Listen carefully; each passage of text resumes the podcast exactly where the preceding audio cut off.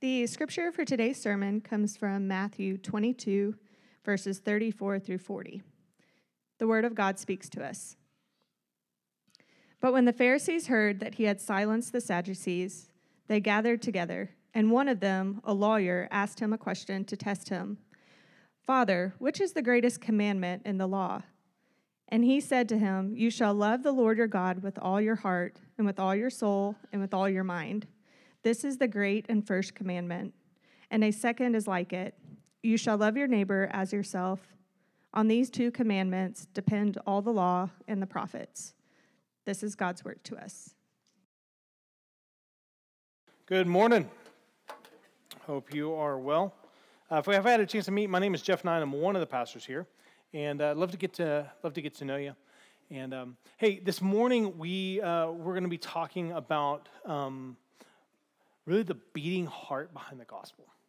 And so if you're here, I want to say specifically, if you're here and you're not a Christian, thanks for being here. It means a lot to us that you'd be here. We just want to say, like, there's no question off limits. If there's questions about what Christians believe and why we do some stuff we do, like, there's just no question off limits. Come talk to us. I'd love to talk to you. I'll be right up here at the end of service. But what we're talking about is if you're curious about Christianity, much of the center of the gospel, center of what Christians believe is what we're going to be talking about today. And so I'm just going to ask you to lean in. I'm going to ask you to bring your questions and to lean in and let's see. I'm asking the Spirit of God to speak to all of us, but I'm asking Him specifically to speak to you, friends. I want us to be astounded this morning because what we're talking about, and as we talk about the love of God and what that does in us, is astounding. And we often take it for granted. I don't want us to take it for granted today. So I want to pray. I'm going to ask you to pray with me. Let's ask God to speak to us and to help us see things that maybe have become cloudy and foggy in our own souls.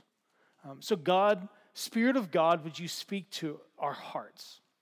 Would you speak to our minds? Yes, but God, would you speak to our hearts and would you shape our hearts today?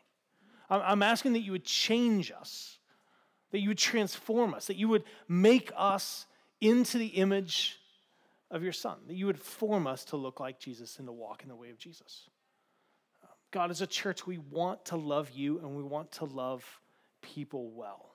And we admit that we don't often. So would you shape us, would you teach us, and would you mark us as a people of love, I pray. In Jesus' name, amen. Amen. We're in the middle of a short little series talking about the mission that we have as a church. And we'll go ahead and throw it on the screen. If you've been around for any length of time, you would have seen this before. But when we talk about what we want to be as a church, what's our mission as a church, is that we want to be a church that multiplies gospel communities that love God, love people, and push back darkness. Now, it rolls off the tongue. That sounds all right. That was not because your pastors are really slick and did a nice whiteboard session and we're like, hey, what are some creative things we could try in the city? That's not what it came from. What it's come from is the pastors of this church over years looking at the Bible and going, what does the Bible call us to? What does the Bible call us to? We're not trying to bring our ideas. We're trying to say, what does the Bible call us to? And let's go be obedient to it. And so this is a way of summarizing kind of the leading edge of what we want to be as a church. Last week, Chad talked about in what we could call the what of our mission, that we want to multiply gospel communities. Much of the center of what we do as a church is we want to see discipleship groups multiplied and community groups multiplied, frontline congregations multiplied. We want to see new churches planted. We want to see movement because as the gospel transforms lives, we want to see more of these communities multiplied, right? Derek next week is going to talk about this, the last part, that we want to push back darkness. In one way, you could say that that's the how. How do we do these things as a church? We are moving towards as light in dark places to push back darkness. Today, what we're going to talk about is the middle part, love God and love people. In one way, you could say this is the why. Why do we focus on this mission as a church is because God has called us to love Him and to love others. So let's talk about that this morning.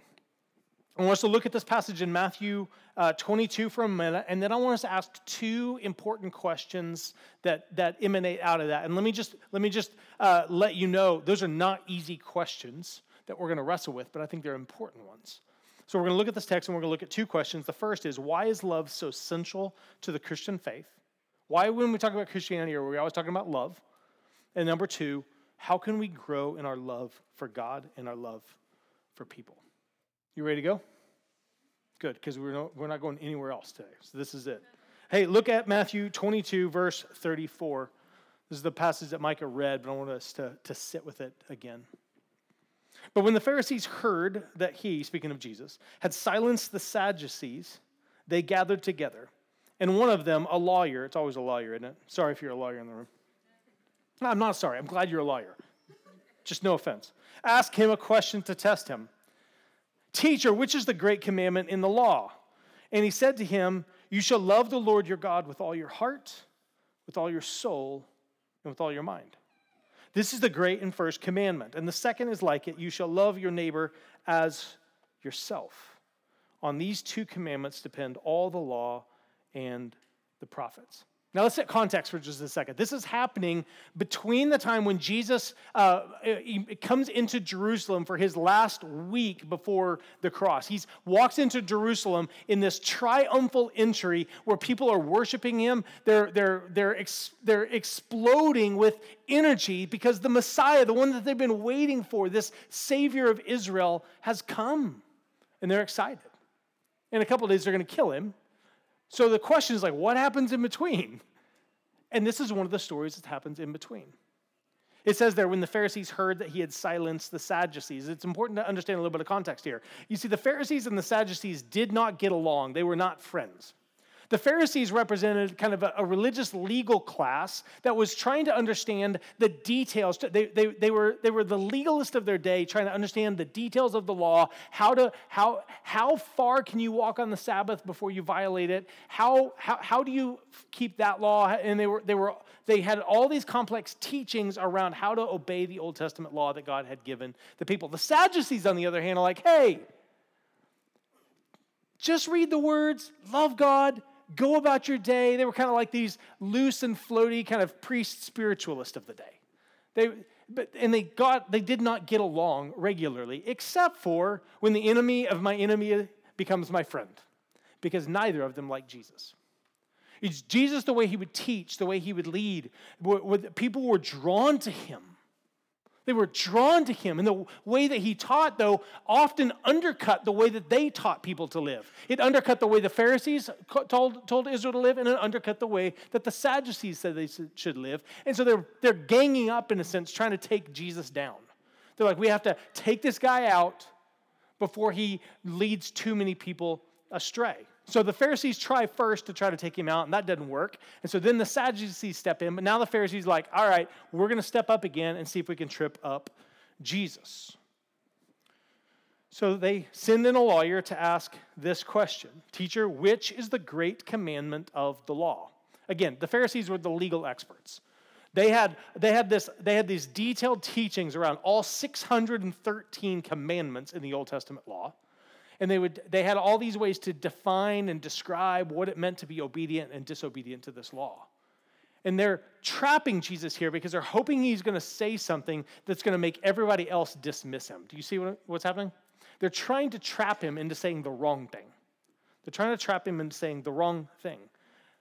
I want you to, don't miss this. The Pharisees were not asking a real question. The Pharisees were not coming to Jesus going, "Hey, I have a real question that I need you to answer." They were trying to play with it, the situation. They were trying to trip him up. Do you see this? They don't have a real question. They're not asking in good faith. And it would be in that moment, you could totally understand Jesus going, "I'm not going to play your game," and just kind of walk off to the side. But notice this. They're not asking a real question, so they don't deserve the truth, but Jesus gives them the truth anyway. They're not asking a real question, but he gives them the truth anyway. Hey, side note, can we just take a break and own that when we look at the Bible and we see stories like this, we often tend to look at this and go, "Pharisees, how could they do something like that?" And we think that we're like closer to Jesus than we are to the Pharisees. Wrong. In this story, you are much closer to the Pharisees than you are Jesus. And it's right for us to stop and recognize the way in which we play with Jesus and we ask questions that we don't really have, that are not honest questions. We come to God or to Jesus and we go, Jesus, why don't you just do X? Fill in the blank. What is that thing? We come to Jesus with questions that are like, Jesus, why won't you let me do blank?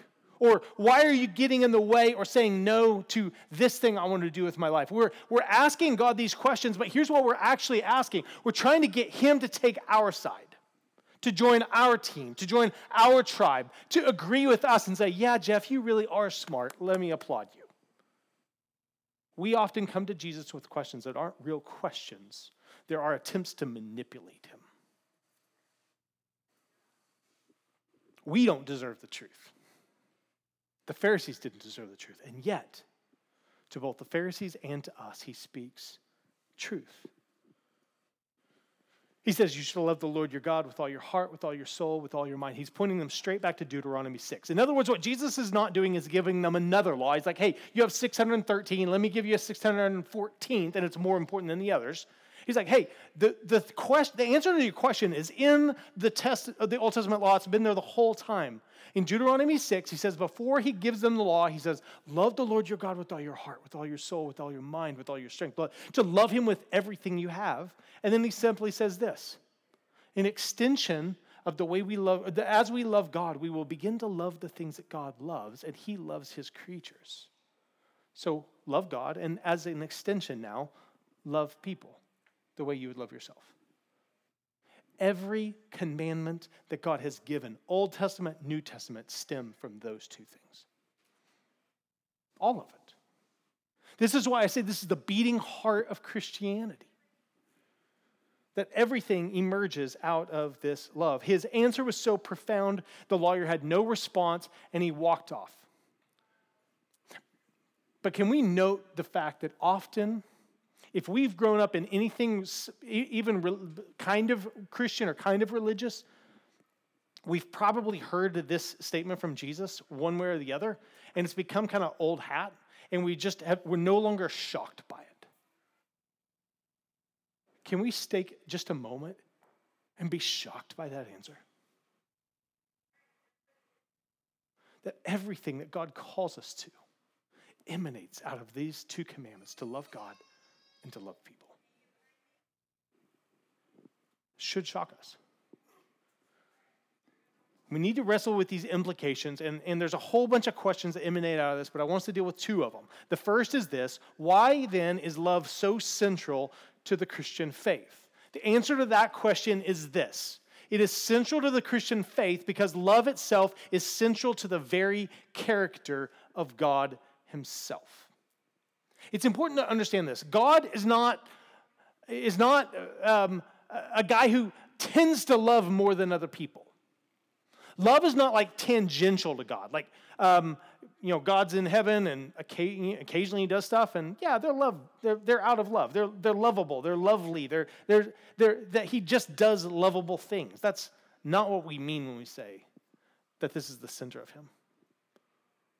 God is love, 1 John says. He can't not love. That means that every single thing he does emerges out of love, including lots of things that we don't think of and we don't associate with love. You see, we don't learn what love is by looking at the world around us. We only learn what love is by looking at the God who is love himself. There's a whole bunch of voices in our day, right, that we're surrounded by them trying to tell us what love is, trying to define love, trying to describe love, whether it's as simple as rom-coms and their weird, just bonkers, man. What they try to put out there as love is just not. Maybe you just turn to the politicians, or you turn to the philosophers that try to tell us what love is, or political movements about how to love. But what the Bible tells us is it puts on display a God of love, and so when we see God, we see love. So what I want us to do is I want us to spend a little bit of time just looking at a few passages in the Scriptures and let the Scriptures tell us what love is like. Before we get there, I want to read this quote from Gerald Bray. Gerald is a theologian, and he wrote this really thick book. And if you love thick book, like if you're looking for a paperweight, it's a great one. Actually, it's got a lot of good content in it, so you can weigh something down, and you can learn a lot as you read it. And he's doing this systematic theology. In other words, he's trying to encompass all of Christian theology, all of Christian doctrine. Here's the title of his book, God is Love. What he's trying to get us to understand is that everything we believe about God, everything we believe about the world emanates out of that reality. That God doesn't just happen to love. God is love. He says this in the beginning of his book. The Bible is the record of a relationship between God and man. It explains how God loves what he has made and wants us to enjoy the fruits of his creative acts in fellowship with him. But it also tells us how some of the highest creatures rebelled against him and rejected his love, and that the leader of that rebellion seduced the human race into following him. Out of this tragedy has come the message that God has not abandoned us, listen to this, but instead has revealed an even deeper love by sending his only son to live our life, to die in our place, to rise again from the dead, so that we may dwell with him in eternity. This is what the Bible teaches us. Now, if we were to try to go Genesis to Revelation through the book and look at all the ways in which God is love and explain the ways in which we learn what love is by looking at God, we would be here for days. And Derek told me I couldn't do that this morning, and I only have a few minutes. And so if you want to know which of our elders doesn't like the Bible, it's not me. He can respond next week. I will. But I want us to do this. I want us to look at 3 passages of Scripture, and I just want us to listen to them. I'm not going to do a whole lot of explanation on them. I just want these to read, in a sense, to read us. So turn to Hosea chapter 11, and while you do, let me set this book up real quick. The book of Hosea is Hosea was a prophet that God chose to speak to the nation of Israel in the middle of their rebellion. And the way in which he was to do this is God told Hosea to go marry a prostitute. Glad I didn't get that call. Go marry a prostitute, and in front of the world, in front of the town, where everybody's watching this marriage, because Hosea is a public figure, he is supposed to show faithfulness to this woman who is not faithful to him as a way of showing the world what a faithful God, how a faithful God loves a faithless people. Hosea is a picture of God's love to those who are not lovable. So look at this in Hosea 11, chapter 11, verse 1. When Israel was a child, I loved him, and out of Egypt I called my son. Now listen to this. The more they were called, the more they went away. They kept sacrificing to the Baals and burning offerings to idols. Yet it was I who taught Ephraim to walk. Can you hear the paternal love here? This father towards his children going, I taught Ephraim to walk. I took him up by their arms, but they did not know that I was the one that healed them. I led them with cords of kindness, with the bands of love. I became to them as one who eases the yoke on their jaws. Now listen to this. And I bent down to them and I fed them. That's God's posture towards a people who have rejected him, hated him, and gone after other gods. That's his love to faithless Israel. Now turn to John 15. These words happen they're happening within probably hours, maybe a couple of days of that Matthew 22 passage that we said. It's happening in that same week, that last week of Jesus' life on this earth before his resurrection. And he, in Matthew 22, he's speaking publicly so that everybody can listen. But shortly after this, he pulls all his disciples together and he begins to teach them before he goes to the cross. And this is a part of that teaching. He says this to his disciples. This is my commandment, that you love one another as I have loved you. Greater love has no one than this, that someone laid down his life for his friends. Now listen, his disciples didn't yet understand the full weight of what that sentence was, because he was not yet on the cross, and they didn't think that's what was about to happen. And in a mere hours, that sentence was going to bring on a whole new life as they watched this man who was innocent lay down his life for his friends. You are my friends if you do what I command you. No longer do I call you servants, for the servant does not know what his master is doing, but I have called you friends. For all that I have heard from my Father, I have made known to you. You did not choose me, listen, but I chose you.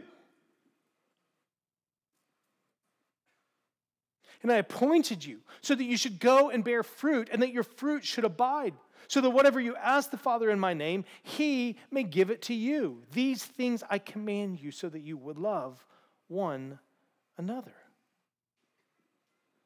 Romans 5 goes so far as to say that it was while we were his enemies that Christ died for us. It wasn't like we became buddies and he's like, all right, now I'll go love you. No. While we were his enemies, he went to the cross to call us as his own and to make us his friends. That's, friends, is the love of God in the gospel. Now look at Romans 8. In the book of Romans, Paul is writing this to a group of believers, this young church in Rome, and he's explaining to them the gospel in one of the most beautiful articulations ever written down. And Romans 8, in a sense, serves as kind of a crescendo of this expression, a crescendo of this good news of the gospel. And look at this in Romans chapter 8, verse 31. Listen to, I want you to be shocked by these words, even if you're super familiar with them. What then shall we say to these things? If God is for us, who can be against us? He who did not spare his own son, but gave him up for us all, how will he not also with him graciously give us all things? Now, can we just stop for just a second and recognize that sometimes we're longing for God to do something else, to give us something else. We're waiting for him to give us this thing that we feel like we lack. And what he's saying here is, I, in Christ, am giving you all that you need. Who shall bring any charge against God's elect? It is God who justifies. Who is it to condemn? Christ Jesus is the one who died, more than that, who was raised, who is at the right hand of God, who indeed is interceding for us. Now listen, who shall separate us from the love of Christ? Shall tribulation or distress or persecution, maybe famine or nakedness or danger or the sword? As it is written, for your sake we are being killed all the day long. We are regarded as sheep to be slaughtered. So his answer to who shall separate us? No, in all these things we are more than conquerors through him who loved us. Friends, none of those things get the last word. Yes, are we going to walk through times of darkness, times of suffering, times in which we're wanting something else from God than we feel like he's given us in the moment? Are there moments in which we're facing persecution and we're feeling the loss of these things? Are we ever going to be in spots like that? Yes. Is it going to win? No. It doesn't win. For we are more than conquerors, not because we're strong, not because we're smart, but through him who loved us.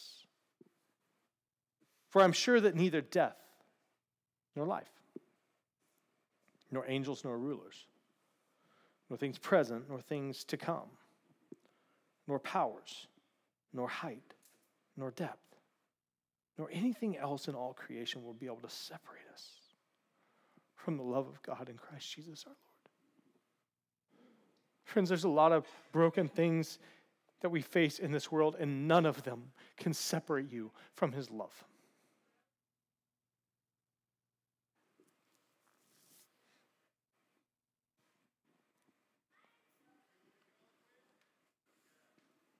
There's a few brief takeaways I want to mention before we go to our second question, and that's this. This reality of God's love does not lead necessarily to what is often popularly called the prosperity gospel. There's a way of teaching out there that says that if you're in God's favor and because he loves you, he's gonna load up your 401k.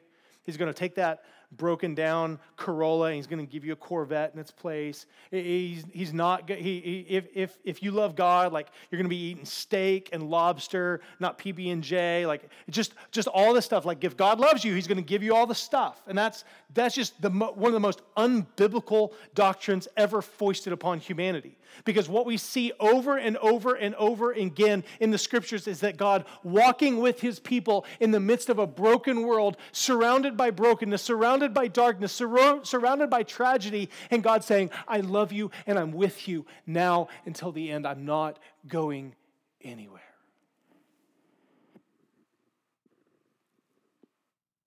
The love of God does not mean that every whim is going to just magically emerge. It's that something deeper and more profound and more beautiful and more lasting is mine. The second thing to note is that love is not passive or abstract.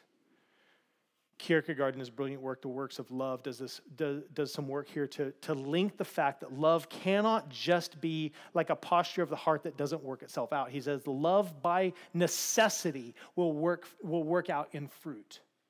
In other words, if it's love, it will produce fruit. Now, is it going to be perfect fruit? No. In our lives, no. In God's, yes. But in ours, no. But you can't talk about love and it be like completely separated off from any kind of action as if it's just some abstract ideal. No. Love gets on the ground. It gets in the dirt. And it works itself out in our lives. Another thing to note is that love is not a moderating influence on other doctrines. You'll sometimes hear this. People are like, yeah, God's a lot of justice, but he's also a God of love. As if love just exists to kind of counterbalance some of these doctrines that we don't like. It's not the way it works.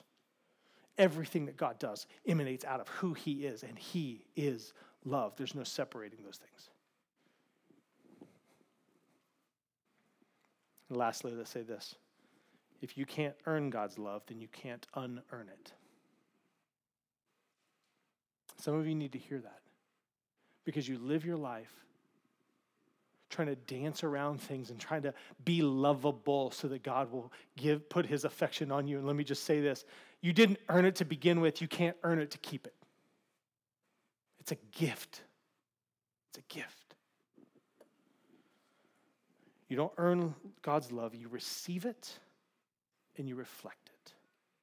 You receive it and we reflect it. So let's move to our last question. How can we grow in our love for God and our love for people? There's a whole lot we could say here, but I want to focus in on just a couple of next steps for us, because here's the thing, friends. What we're saying that this is our mission as a church. We want to become the kind of church that multiplies gospel communities that love God, love people, and push back darkness, which means we need to work and lean towards cultivating a love for God and a love for people.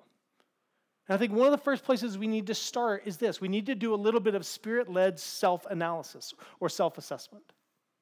Because the reality is all of us love. The question is, what do we love?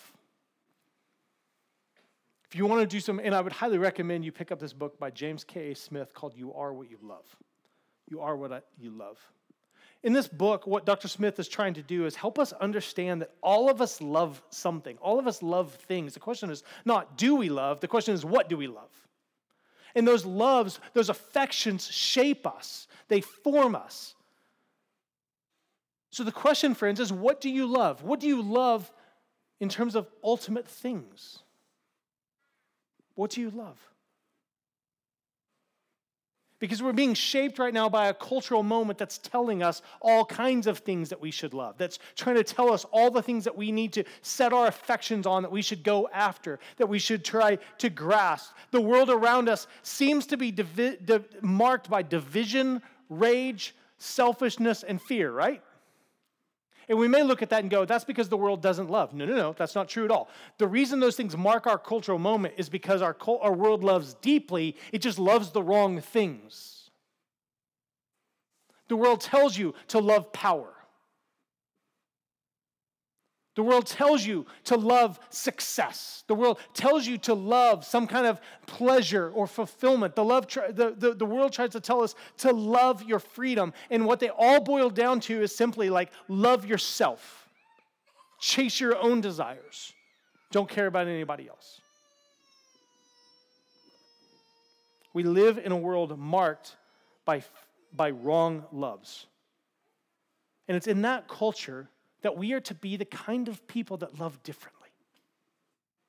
If you go back to the early church, there's these fascinating stories over and over and over again where you get people that actually hated the church writing things, profound things of like, I don't understand these people called Christians because they just treat everybody different.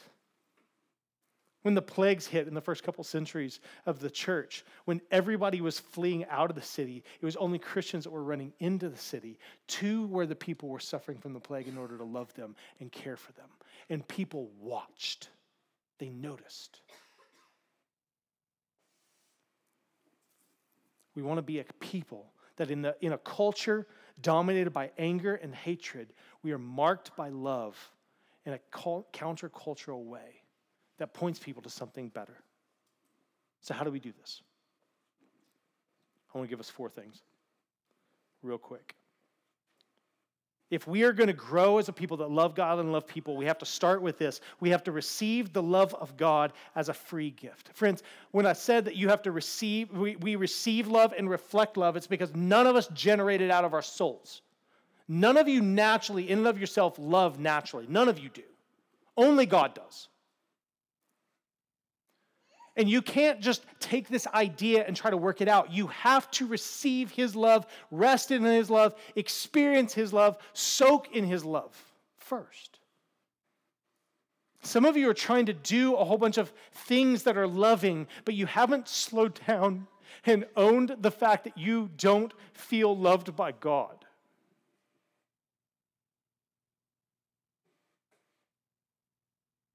And what you need is the promise of Scripture that says He loves you and nothing can separate you from his love. Nothing.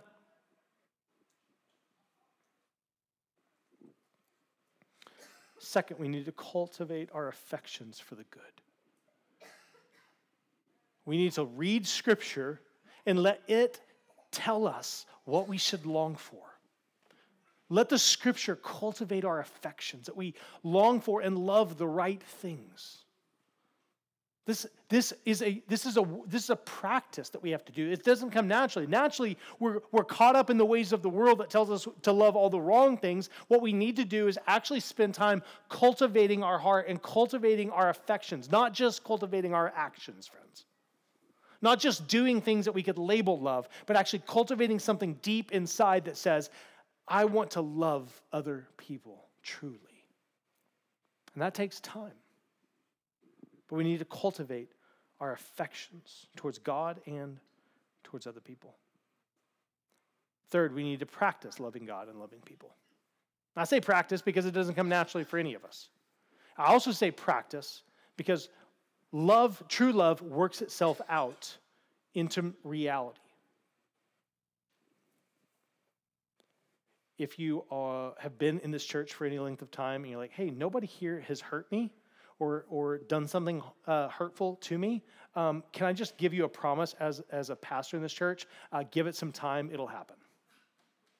And I mean that not because we're going to try to hurt each other necessarily, but we're imperfect people. We live in community imperfectly. We will step on each other's toes. We will say things we shouldn't say. We're going to want those words back and can't get them back. There are things that we will do wrong because we're longing for the wrong things. We're reaching for the wrong things. This doesn't just happen. We have to practice, which means also we got to be quick to forgive others when they fail. This is something that we work out in community groups, in discipleship groups, on Sundays, in our neighborhoods. We practice. Friends, I come in often on Sunday mornings, and I don't want to worship God. My mind's distracted. I'm frustrated by something in life, and what we actually need to do is stop and go, no, right now, God, I'm setting my affections on you, and I'm choosing to worship you. Friends, as we practice these things, we're going to move into being defined as a church of worshipers, of family, and of neighbors. that we're marked by our worship of God. People look at us and go, they treat each other like family, good family. And they actually move towards their neighbors out of love and compassion. Who does that? And we can go, nobody naturally, only God does, but God is changing us. Let's practice it, friends.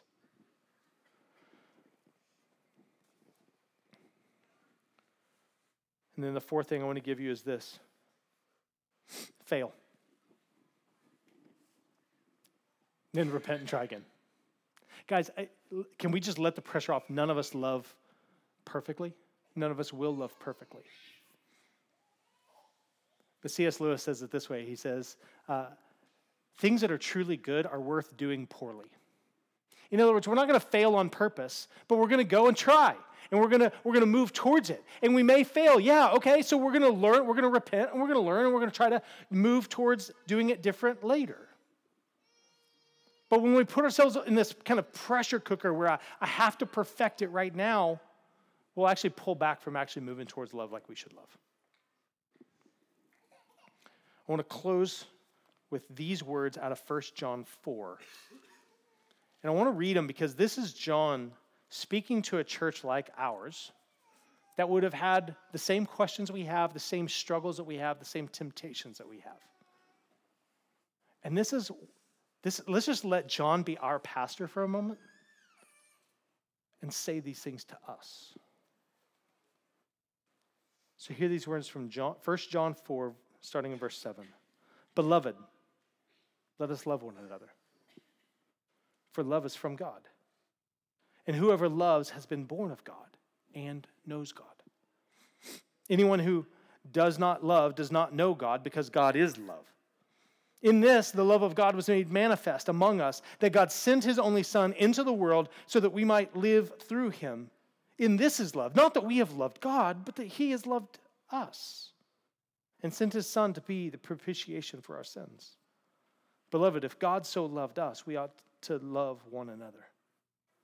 No one has ever seen God. If we love one another, God abides in us, and his love is perfected in us. Now, verse 19, we love because he first loved us. If anyone says, I love God and hates his brother, he's a liar. For he who does not love his brother, whom he has seen, cannot love God, whom he has not seen.